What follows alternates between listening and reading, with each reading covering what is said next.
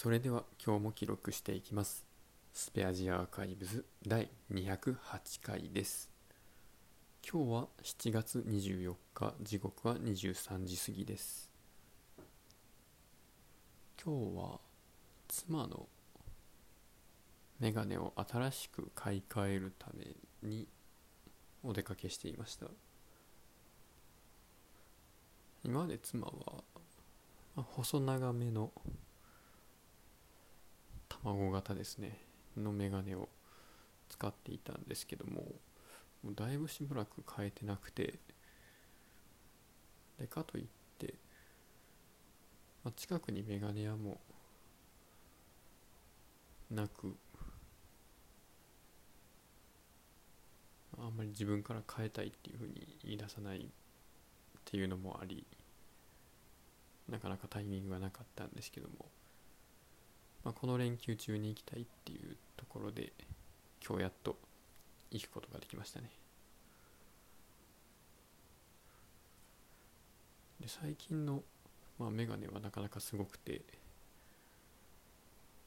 つるの部分が、まあ、金属じゃなくてまあプラスチックなんでしょうけど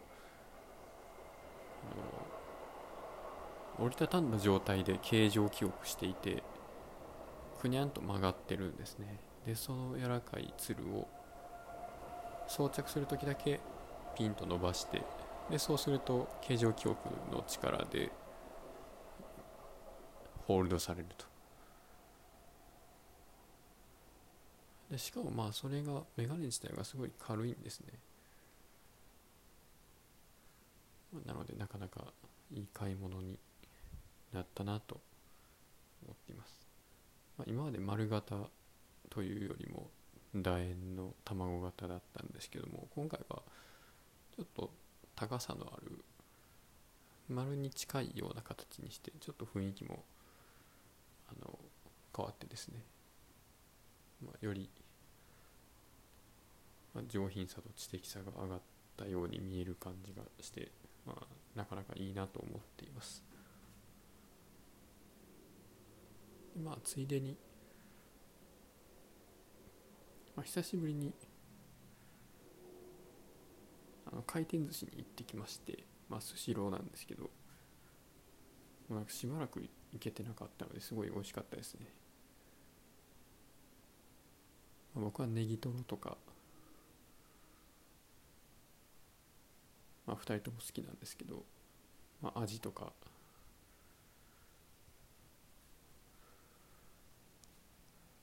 で今回初めて食べてすごく美味しかったのが、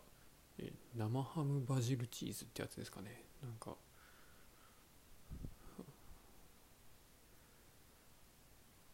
ハムにオリーブオイルがドバッとかかってでチーズが乗ってるんですよね。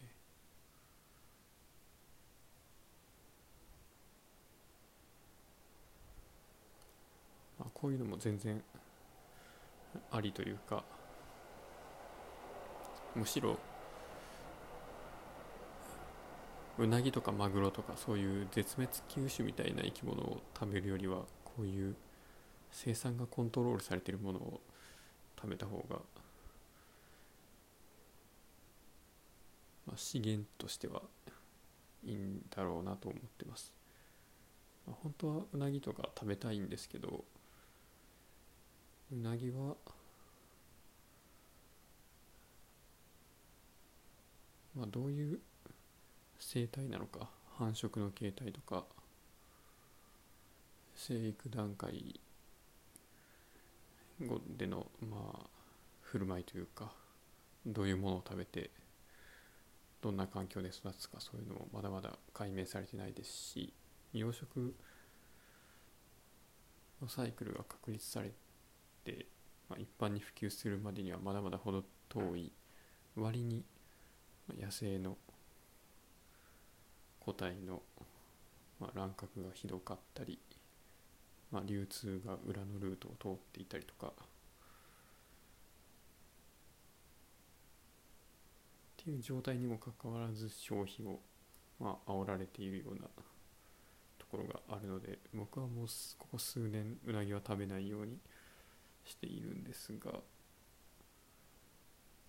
まあそういうのを食べるより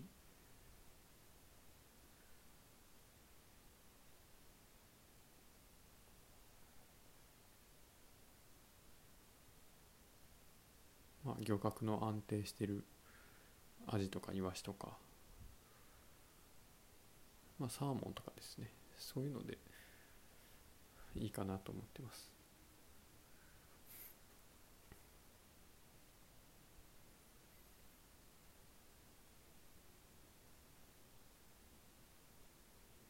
でそれのあとまたまたすごく久しぶりに31のアイスを食べて、まあ、僕は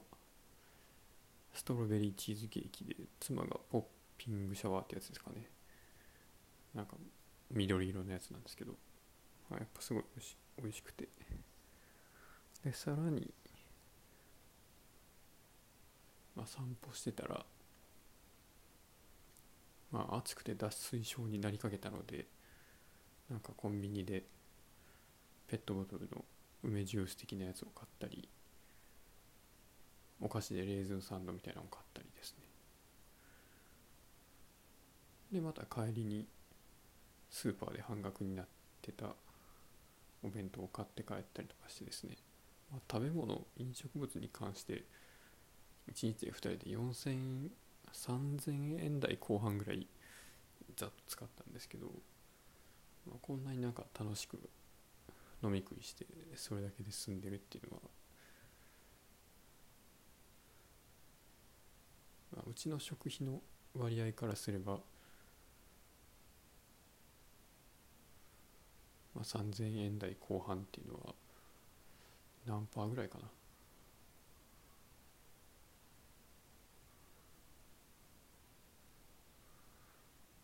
まあ、20%から25%ぐらいの構成費になるぐらいの、まあ、結構な金額になるんですがまあどっか遊びに行ったりするとかっていうの全然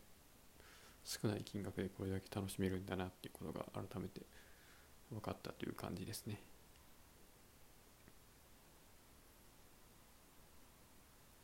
まあそんな感じで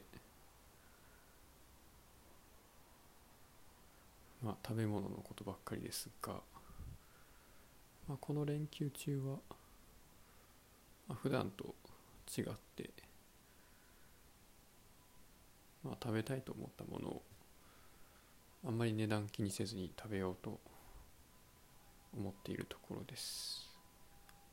まあ、なので明日もなんか美味しいもの食べようかなと思っっています。以上です。